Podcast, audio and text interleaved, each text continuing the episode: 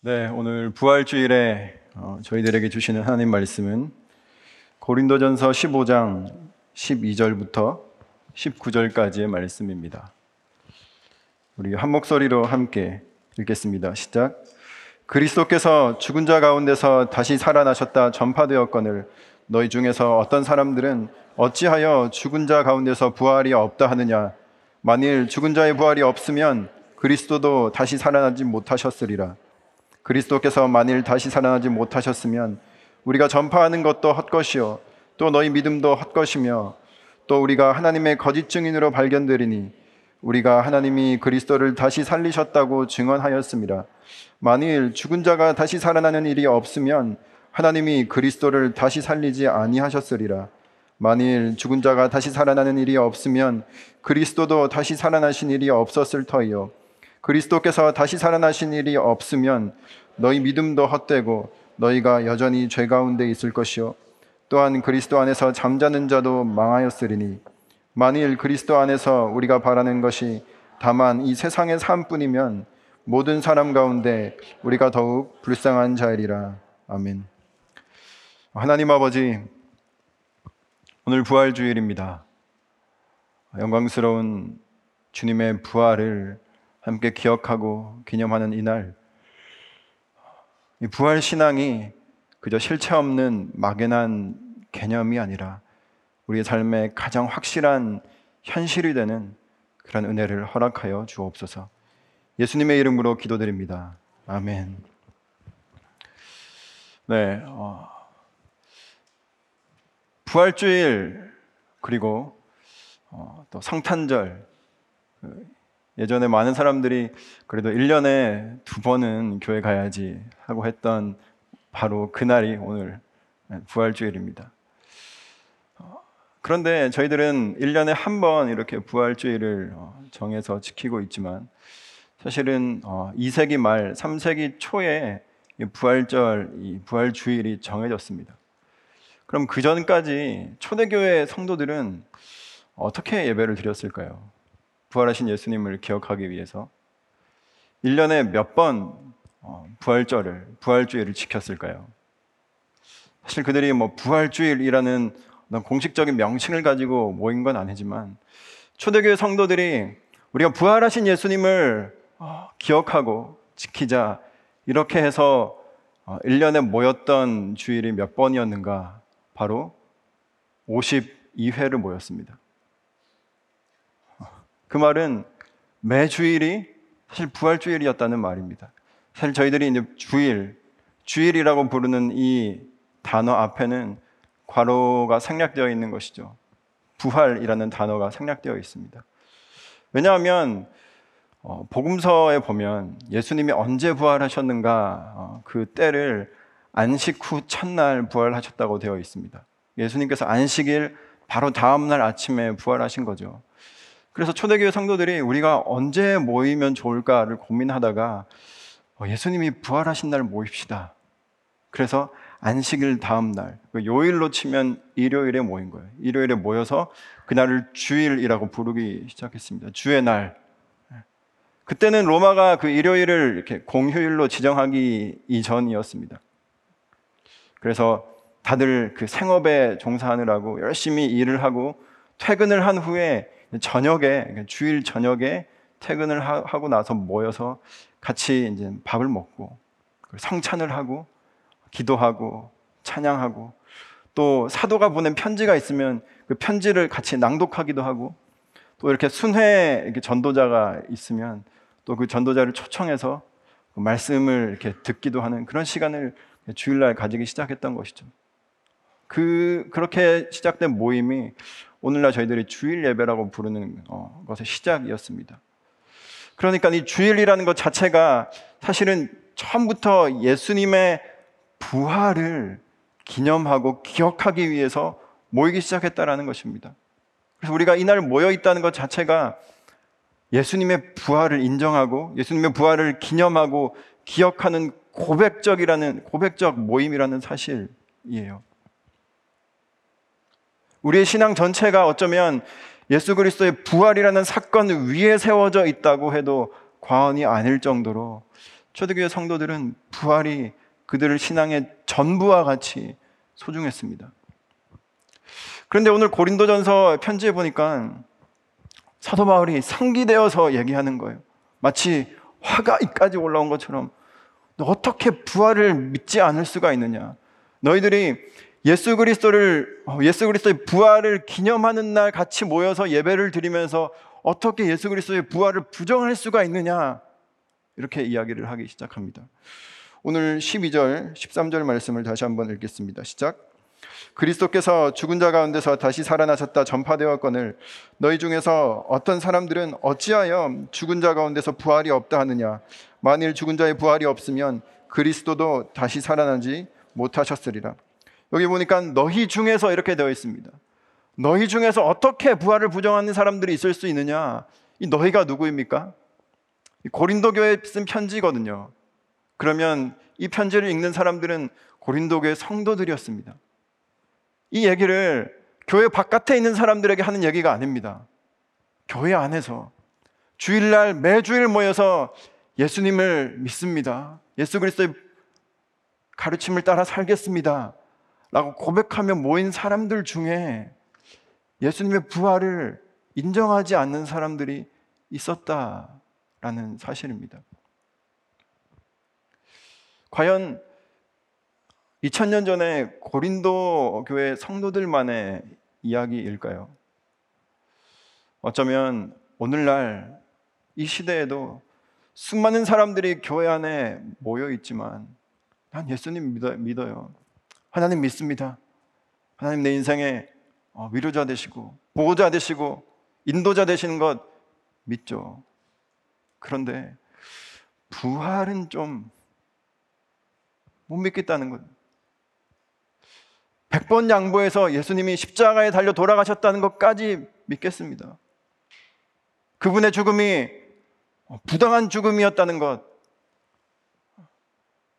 알겠습니다. 그런데 부활은 못 믿겠습니다. 내가 100번 양보해도 아니 내가 죽어도 내가 죽어도 부활은 못 믿겠습니다. 아니 죽었다가 깨어나도 부활은 죽었다가 깨어나면 부활은 예, 못 믿을 것 같진 않은데 어쨌든 부활은 도저히 믿어지지 않는다는 것이죠. 저와 여러분 어떻습니까? 예수님 믿으십니까? 부활이 믿겨지십니까? 믿어지는 것이 기적이라는 사실입니다.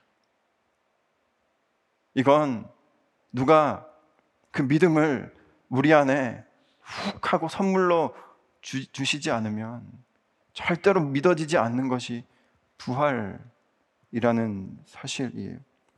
사도 바울은 부활을 믿지 못하면 우리의 신앙 전체가 헛것이다 라고까지 오늘 본문에 이야기하고 있습니다.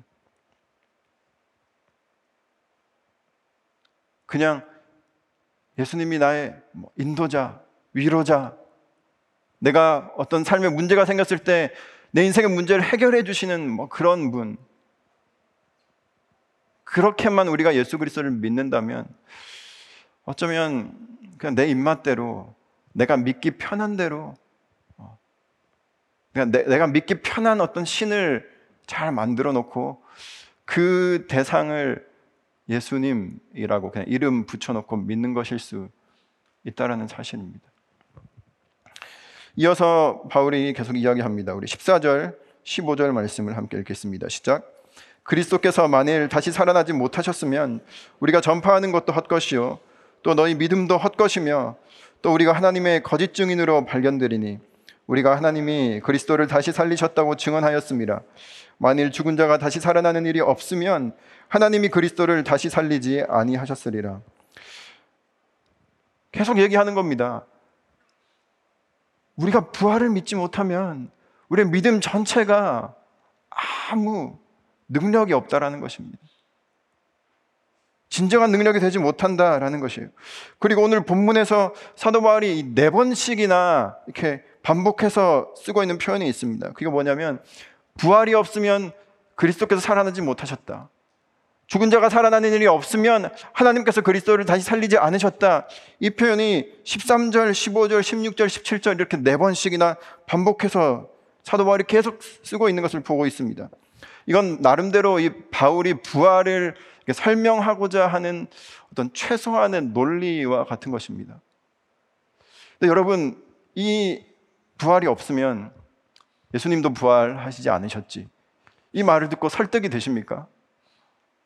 사실 이 말은 그렇게 논리적인 말은 아닙니다. 부활의 증거가 부활이라는 거예요. 아니, 부활이 있으니까 예수님 부활하셨지. 예수님 부활하셨으니까 부활이 있는 거야. 부활이 있으니까 다시 살아나셨지. 여러분, 이게 무슨 논리입니까? 그런데 사도 바울은 이 동일한 말을 이 짧은 본문 안에서 네 번씩이나 반복하고 있는 것입니다. 우리는 이 바울이 부활을 논리적으로 잘 설득하려고 상대방을 설득하려고 부활을 이야기하고 있지 않다는 것을 알고 알 수 있습니다. 그럼 사도 바울이 하고 있는 것은 무엇인가? 오늘 15절에 보니까 우리는 증언하고 있었다. 이렇게 이야기합니다. 바울이 지금 설득이 아니라 증언하고 있는 것입니다. 여러분, 이 부분에서 우리 그리스도인, 하나님을 믿는 그리스도인의 정체성, 아주 중요한 정체성이 무엇인지를 알 수 있는 것이죠. 하나님께서 저와 여러분을 증인으로 부르셨다라는 거예요. 증인. 복음을 증언하는 증인으로 저와 여러분을 부르셨다라는 사실입니다. 여러분, 증인이 무엇 하는 사람입니까? 사실은 법률 용어, 용어입니다. 증인이라는 것. 혹시 법정에 가보신 적이 있으신 분이 계실지 모르겠습니다. 어, 제가 예전에 그 국민 참여 재판이라고 요즘에도 그게 있는지 모르겠는데 무작위로 이렇게 국민들 중에 몇 명을 뽑아서 배심원 배심원으로 이렇게 법정에 참석시켜주는 그런 제도가 있었습니다. 저도 우연찮게 거기 이렇게 뽑혀가지고 어, 배심원으로 어떤 형사 재판에 간 적이 있습니다. 가니까 재판장 판사가 있고요, 검사가 있고 피고인이 있고 변호인이 있고 증인이 있더라고요. 근데 각자가 하는 역할이 다 다릅니다. 이 검사와 변호사가 하는 역할이 비슷합니다. 검사와 역, 검사와 변호사는 그들의 역할이 판사 그러니까 재판장을 설득하는 게 그들의 어, 역할이에요. 그래서 그들은 설득하기 위해서 아주 치밀한 논리를 펼칩니다. 재판장님, 이러 이러 이러 이러 하기 때문에 이런 이유에서 이 사람에게 몇 년형을 어, 몇 년형에 처해야 합니다. 이게 검사가 하는 펼친 논리입니다. 그럼 변호사는 뭐라고 합니까? 재판장님, 이런 이런 이런 이유 때문에 저 검사의 어, 구형이 합당하지 않습니다. 이런 이유 때문에 이 피고인은 무죄인 게 맞습니다. 라고 자기 주장을 펼치는 거예요. 설득하는 겁니다. 그리고 그 설득에 반드시 필요한 게 논리라는 사실이에요. 논리적이지 않으면 검사도 변호사도 될 수 없습니다. 그런데 증인의 역할은 무엇일까요? 증인이 증인석에서 어떤 이야기를 합니까? 굉장히 단순한 이야기를 합니다. 제가 몇 년, 몇 월, 며칠, 몇 시, 몇 분에 저 사람 저기서 뭐 하는지 제가 봤어요. 저 거기서 저 사람 만났습니다. 이 이야기를 하는 거예요. 그 이야기에 어떤 논리가 필요합니까? 그 이야기를 논리적으로 한번 설, 설명해 보시오. 아니, 내가 봤는데, 내가 봤다는데, 내가 봤으니까 봤다고 하지, 안 받는 걸 봤냐고 하겠냐고. 그렇죠. 이 증언에는 논리가 사실 필요하지 않아요. 내가 봤으니까 봤다고 하는 겁니다. 부활이 있으니까 부활이 있다고 이야기하는 이 바울의 증언이 즉 증인석의 증언하는 방식과 동일하다는 사실입니다. 저와 여러분을 하나님께서 이런 증인으로 부르셨다는 사실이에요. 판사와 그 검사와 변호사에게는 이 논리가 굉장히 중요하지만 증인에게는 가장 중요한 것이 정직이라는 것입니다. 과연 진정성이 있냐? 아니겠습니까? 검사와 변호사는 양성됩니다. 어디서 만들어집니까? 사법연수원에서 만들어지는 것이 검사와 변호사입니다. 열심히 공부해서 사법고시 패스하고 연수원 들어가서 1년의 그런 커리큘럼을 다 마치고 나면 변호사가 되는 것이죠. 그런데 증인은 어떻게 만들어집니까? 열심히 양성하면 증인이 될까요? 한 10년 정도 공부시키면 증인이 되겠습니까? 세상의 모든 지식을 그 머릿속에 다 이렇게 넣으면 과연 증인이 될까요? 증인은 양성되지 않습니다. 증인은 길러지지 않는다라는 거예요. 무엇이 증인을 만듭니까? 사건이 증인을 만드는 거예요. 증인은 오직 사건으로부터 만들어지는 것입니다. 사건 현장에 있어야 증인인 거예요. 아무리 내가 많이 공부하고 아무리 많은 박사학위를 내가 취득했다고 하더라도 그 사건 현장에 없으면 절대로 증인이 될 수 없다라는 사실을 우리가 기억할 필요가 있습니다. 이 시대에 왜 이렇게 기독교가 교회가 힘을 잃어가는지 아시겠습니까? 우리가 너무 어쩌면 너무 많이 변호사적 능력을 사모하고 있는 것인지도 모르겠습니다. 많이 공부하고 많이 알고 내가 그렇게 하면 복음을 잘 전할 수 있겠지. 아니요. 복음은 그렇게 전해지는 거 아니에요. 하나님은 우리를 변호사로 부르지 않으셨습니다. 하나님께는 변호가 필요하지 않습니다. 어떻게 인간이 신을 변호합니까? 어떻게 인간이 하나님을 피조물이 하나님을 창조주를 변호하겠습니까? 하나님께서 우리를 변호하실 뿐입니다. 하나님께는 변호사가 필요한 것이 아니라 증인이 필요한 거예요. 저 여러분을 하나님께서 증인으로 부르셨다는 사실을 이 부활주일에 꼭 기억하게 되시기를 주님의 이름으로 축복합니다. 물론 그 공부하는 것도 필요합니다. 어, 또 역사를 공부하고 세상을 잘 읽어내고 시대를 통찰하고 또 사람과 문화를 읽어내는 눈을 기르기 위해서 열심히 우리가 어떤 것들을 공부하는 것 필요하겠죠. 근데 만약 그것만이 전부라면 예수님께서 제자들을 불러다 놓고 예, 아마 3년 동안 빡세게 공부를 시키셨을 겁니다. 그렇지 않겠습니까? 그런데 예수님은요, 정말 어쩌면 그 당시에 영향력도 없던 어부들 몇 사람 부르고 3년 동안 거의 뭐 한 일이 없을 정도로 매일 데리고 다니시면서 이렇게 같이 먹고 같이 자고 같이 시간을 보내는 게 전부였습니다. 그리고 3년 후에 그냥 훌쩍 떠나가 버리십니다. 어떻게 이것이 가능하겠습니까? 그들이 준비가 되었습니까? 저 같았으면 마지막에 시험 쳐가지고 다시 유급시키고 베드로 너 아직까지 안 되겠어. 다시 광야로 집합. 그런데 예수님께서 그냥 떠나가시거든요. 왜냐하면 그들이 예수님과 함께 있었다라는 그 사실 자체만으로 그리고 예수 그리스도께서 어떤 과정으로 어떤 과정을 통해 십자가를 지게 되셨다는 것을 그들이 현장에서 똑똑히 봤기 때문에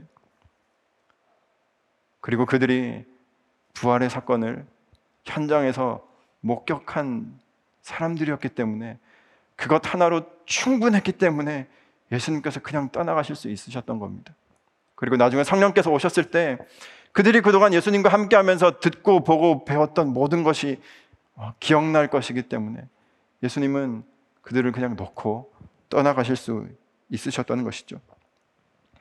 저는 저 여러분 삶 가운데 이 그리스도의 사랑이 매일 우리 삶 속에 경험되는 은혜가 있게 되기를 축복합니다.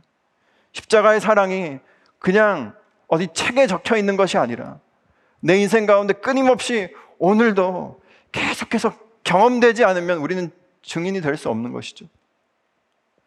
그리스도의 사랑이 나를 어떻게 변화시켰는지 그 흔적이 내 인생 가운데 남아 있지 않는다면 우리는 열심히 공부해서 변호인적 능력은 가지, 가질 수 있게 될지 모르겠지만 증인은 될 수 없는 것입니다. 저와 여러분이 구해야 할 것이 무엇입니까? 더 많은 지식이요.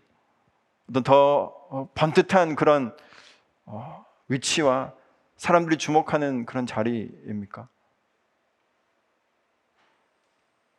내가 오늘 내 삶의 자리에서 십자가의 능력, 하나님, 저 그걸 경험하게, 경험하고 싶습니다.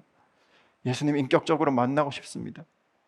이것 하나면 충분한 줄로 믿습니다. 그렇게 2000년 동안 복음이 증언되어 온 것입니다. 복음에 의해서 삶이 바뀐 사람들의 그 흔적, 그 증거 때문에 수많은 증인들이 계속해서 일어났던 것이죠. 그렇다면 가장 첫 번째 증인은 누구였을까요? 오늘날에는 정말 많은 허다한 증인들이 있는데 첫 번째 단 한 사람의 증인 있었을 것 아니겠습니까? 그 증인을 어, 성경에는 이렇게 이야기하고 있습니다. 우리 요한복음 20장 18절 말씀인데요. 우리 함께 읽어보겠습니다. 시작. 막달라 마리아가 가서 제자들에게 내가 주를 보았다 하고 또 주께서 자기에게 이렇게 말씀하셨다 이러니라. 부활의 첫 증인은 막달라 마리아였습니다. 아주 연약한 여인이었어요. 어, 성경에 보면 이 여인은 그 전에 예수님께서 그 일곱 귀신이 이 여인에게 들렸을 때 예수님께서 고쳐주신 그래서 예수님 만나고 인생이 완전히 바뀐 그 한 여인이라고 표현하고 있습니다. 근데 이걸 읽는 사람들이 우리 예수님 참 일을 어렵게 만드시는 재주가 있네. 라고 생각하시는 분들이 계실지 모르겠습니다. 왜냐하면 여러분 한번 생각해 보십시오. 부활 후에 어디에 나타나야 가장 효과적일까요? 빌라도압 아니겠습니까? 빌라도에게 짠 나타나가지고 야 나야 너가 나한테 사형 선고 내렸지 나 이렇게 살아났어 그럼 아마 빌라도가 예, 그래서 그 지역의 모든 사람들을 다 개종하게 만들고 아니면 산해드린 공의, 공회의 그 회의 석상에 그 70명이 모였을 때 짠하고 나타나셔가지고 내가 부활했다. 이렇게 하면 정말 일 처리가 정말 쉬웠을 텐데 예수님께서는 그렇게 하지 않으시고 그 당시에 아무 공신력이라고는 하나도 없는 그 당시에 어떤 그 법정에서 이렇게 다툼이 벌어지면 증인을 세울 때 그 여인의 증언과 그 남성의 증언이 상충될 때 그 여인의 증언이 여자가 증언했다라는 이유 때문에 그 증언은 묵살되던 그런 시절이었습니다. 그런데 예수님께서 부활의 첫 증인으로 누구를 선택하셨는가?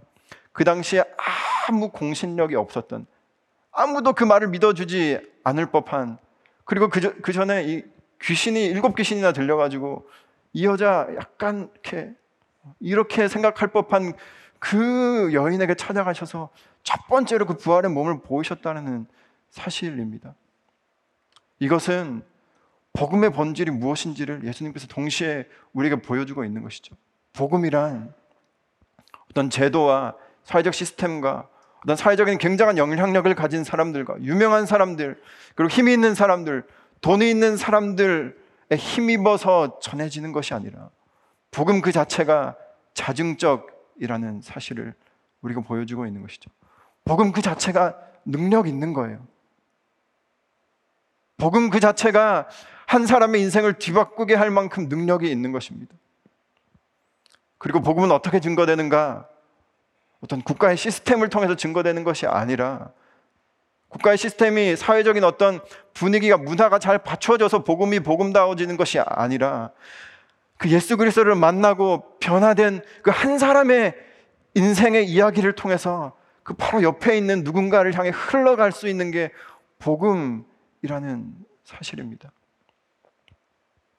복음이 다른 어떤 것들을 세상의 어떤 방법과 세상의 힘을 의지하기 시작하면 변질되고 만다는 사실을 우리는 그 로마가 기독교를 국교, 국교화했을 때 나타났던 그런 많은 증상들을 보고 알 수 있지 않습니까? 반드시 변질되는 것이죠. 그래서 예수님께서는 그 한 사람 앞에 나타난 겁니다. 그리고 이 여인이 예수님이 부활하셨다는 사실을 정말 인류 역사상 가장 처음으로 알았어요. 그리고 그 이야기를 전하러 갑니다. 예수님이 부활하셨다라는 정말 가장 이 위대한 놀라운 역사적 사실을 처음 전했던 그 말은 어떤 말이었을까요? 이 여인이 수십 페이지짜리 논문을 써서 발표했습니까? 예수 그리스도의 어떤 부활과 뭐 이렇게 그렇게 하지 않았어요. 아니면 아주 멋진 기조 연설을 준비해서 사람들에게 알렸습니까? 그렇게 하지 않았습니다. 그냥 가서 말한 거예요. 내가 주를 보았다. 내가 예수님 만났다. 여러분 이것이면 충분한 것입니다. 내가 예수님 만났다. 내가 예수님 만나고 내 인생이 변화되었다. 이것보다 더 큰 설득력이 없다라는 사실이에요. 사마리아 성에서 예수님을 만났던 그 우물가 여인도 어떻게 했습니까? 물동이를 버려두고 그 마을로 다시 돌아가서 그렇게 외친 것 뿐이었습니다.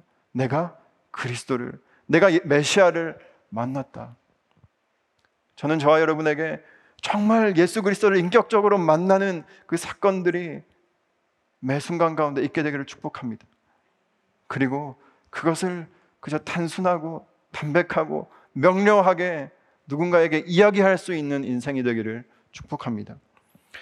우리 마지막으로 16절부터 19절까지의 말씀을 함께 읽겠습니다. 시작. 만일 죽은 자가 다시 살아나는 일이 없으면 그리스도도 다시 살아나신 일이 없었을 터이요. 그리스도께서 다시 살아나신 일이 없으면 너희의 믿음도 헛되고 너희가 여전히 죄 가운데 있을 것이요. 또한 그리스도 안에서 잠자는 자도 망하였으리니 만일 그리스도 안에서 우리가 바라는 것이 다만 이 세상의 삶뿐이면 모든 사람 가운데 우리가 더욱 불쌍한 자이러라. 왜 예수일까요? 왜 예수님이어야 하겠습니까? 예수님이 부활하셨기 때문입니다. 여러분, 부활하지 않은 예수님은요, 우리가 위대한 어떤 위인으로는 만날 수 있을지 모르겠어요. 그 당시 팔레스타인 땅 그 한 시대의 획을 그었던 아주 혁신적이었고 혁명적이었던 한 사람으로 기억될지는 모르겠습니다. 그리고 실제로 그렇게 기억하는 사람들이 정말 많이 있습니다. 공자와 어떤 뭐 소크라테스와 석가모니와 비슷한 그런 그 이상도 아니고 그 이하도 아닌 인류에게 엄청난 어떤 대단한 교훈적 가르침을 준 위대한 인물로 알고 있는 사람들이 많이 있습니다. 그러나 그것이 예수 그리스도의 생의 끝이었다면 그분은 우리의 구원자가 되실 수 없는 거예요. 왜 예수 그리스도입니까? 왜 예수님입니까? 그분이 사망 권세를 이기셨기 때문입니다. 그분이 죽음에서 부활하셨기 때문에 우리는 그리스도를 구주라고 예수 그리스도를 나의 구원자라고 고백할 수 있는 것이죠. 우리 고린도전서 오늘 15장을 읽었는데 15장 전체가 부활장이라고 하는 부활에 대한 주제를 담은 장입니다. 이 부활장 끝에 가면 어, 사도 바울이 이 부활하신 예수 그리스도에 대한 이야기의 결론을 이렇게 맺는 것을 볼 수 있습니다. 어, 고린도전서 15장 55절부터 57절 말씀인데요. 세 번역으로 자막을 준비했습니다. 함께 읽어 어, 보고 읽겠습니다. 시작. 죽음아 너의 승리가 어디 있느냐? 죽음아 너의 독침이 어디에 있느냐 죽음의 독침은 죄요 죄의 권세는 율법입니다 그러나 우리 주 예수 그리스도를 통하여 우리에게 승리를 주시는 하나님께 우리는 감사를 드립니다 네. 어떤 승리일까요? 바로 죽음에서 승리하셨다 이게 사도 바울의 부활 이야기의 결론이라는 사실입니다 죽음의 문제를 해결하는 것이 궁극적인 구원이라는 거예요 그런데 저와 여러분이 이 죽음의 문제를 얼마나 이렇게 어, 피부에 와닿게 어, 느끼고 있는가 하는 건 또 다른 문제인 것 같습니다. 예수 그리스도께서 죽음의 문제, 저와 여러분의 죽음의 문제를 해결하셨다. 근데 우리에게 잘 와닿지 않는 것이죠. 아니 주님, 죽는 건 저기 저 끝에 내, 제 인생 끝에 가서 일어날 일이고 지금 당장 저한테 급한 문제는 돈 문제인데요. 직장 문제인데요. 우리 가정 문제인데요. 결혼 문제인데요. 주님, 제 앞에 정말 산적해 있는 문제가 얼마나 많은데 저는 아직 그 죽음까지 신경 쓸 겨를이 없습니다. 당장 이 급한 이 문제, 이 문제를 어떻게 해결해 줄 수 있지 않겠습니까? 어쩜 우리는 죽음을 그렇게 생각하고 있는지 모르겠습니다. 죽음보다는 더 시급한 문제가 우리 삶 가운데 많다. 이것은 대단한 착각이에요. 전 단순히 뭐 오늘 나가다가 갑자기 우리가 사고를 당할 수도 있지 않느냐 이런 말씀을 드리는 게 아닙니다. 죽음의 문제라는 건 우리 인생에 끊임없이 개입해 들어오는 아주 본질적인 문제라는 사실입니다. 저 여러분이 살아가고 있습니까? 우리는 살아가고 있다고 말합니다. 오늘도 열심히 살자. 열심히 살자. 그런데요, 우리 모두는 어느 한 사람도 빠짐없이 오늘 하루를 살고 나면 모두가 각자의 죽음에 하루만큼 가까워집니다. 저기 안병동에 있는 말기암 환자만 죽어가는 게 아니라 사실 저와 여러분도 죽어가고 있는 것이고 방금 갓 태어난 아기도 사실은 죽어간다라고 하는 것이 현실적으로 맞는 것이죠. 어린이집에 다니는 제 아이도 마찬가지입니다.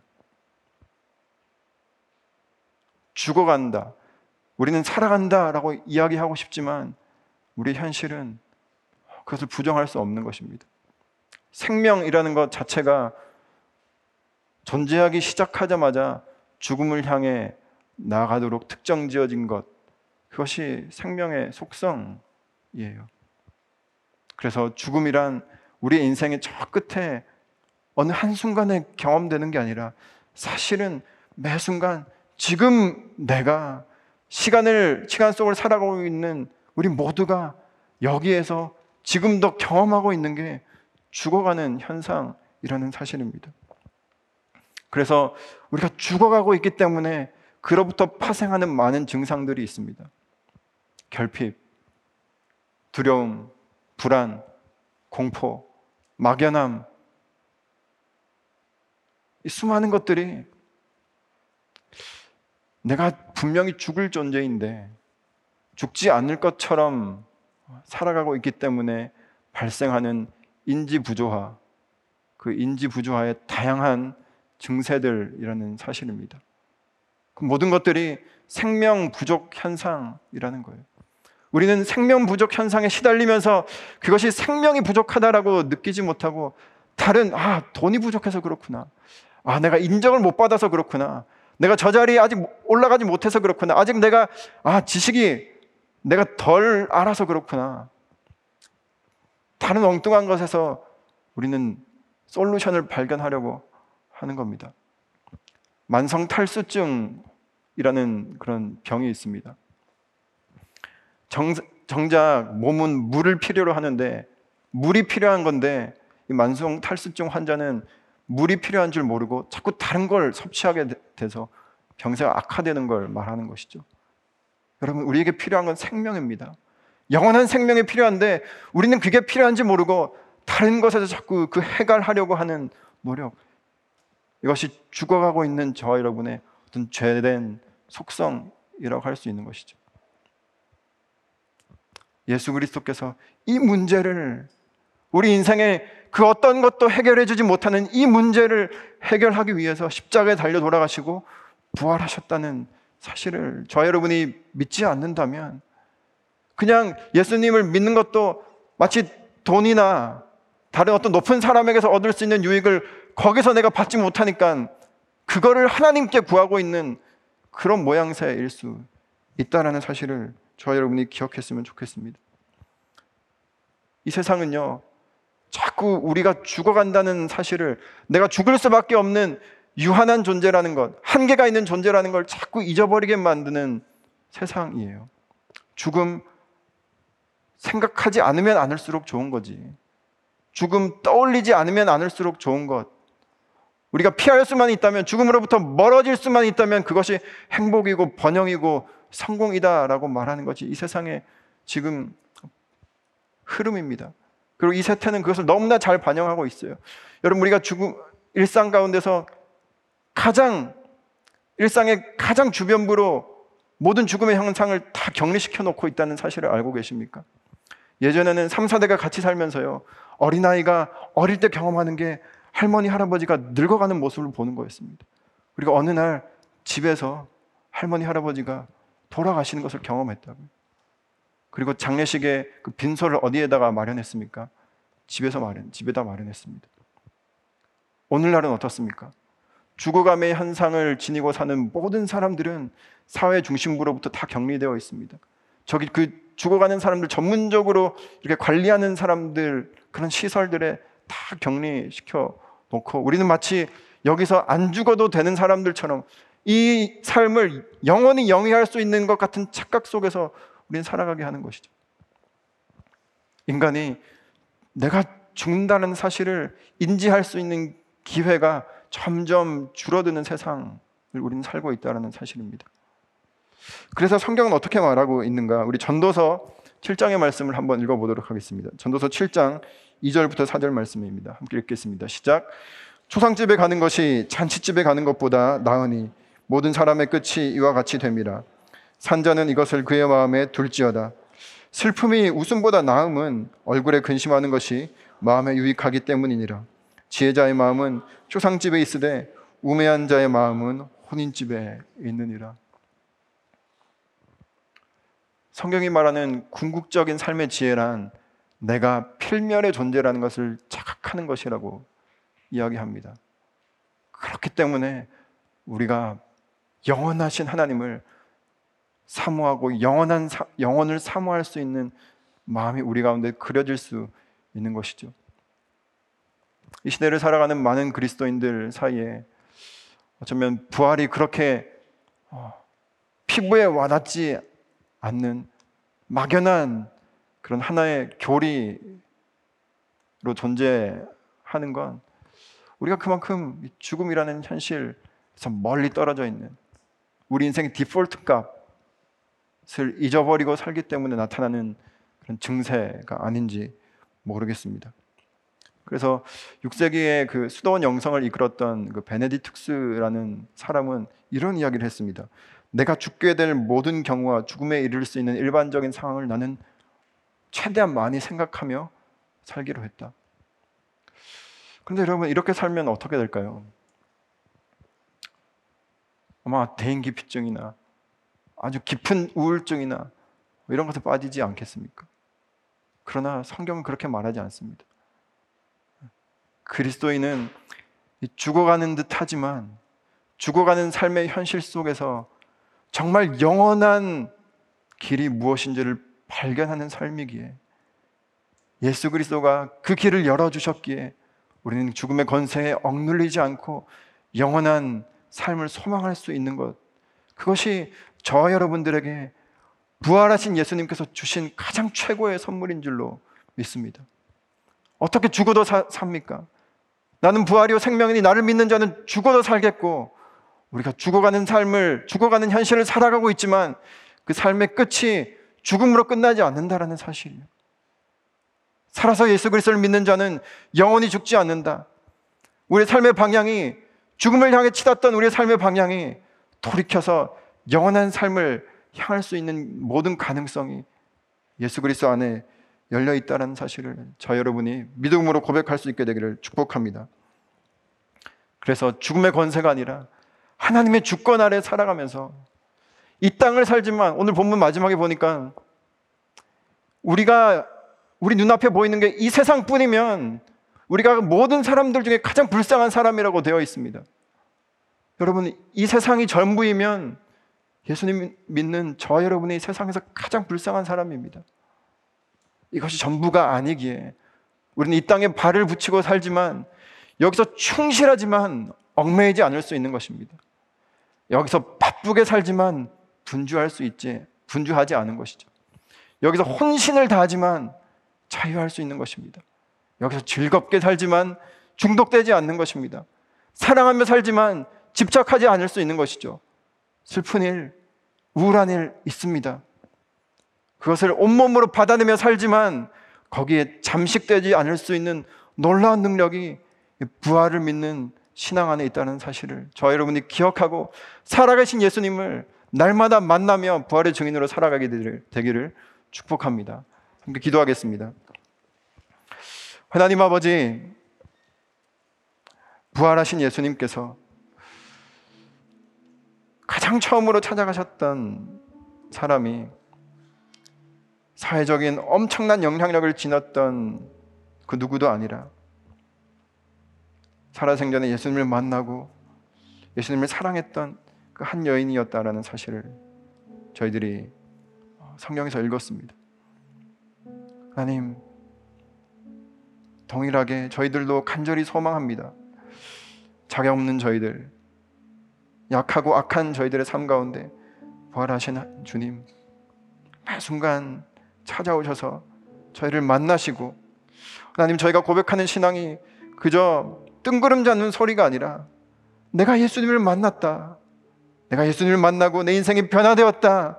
이 고백을 진정으로 할 수 있는 사람 될 수 있도록 주님 저희들과 동행하여 주옵소서. 그렇게 하실 주님을 찬양하며 감사드리며 예수 그리스도 이름으로 기도드립니다. 아멘.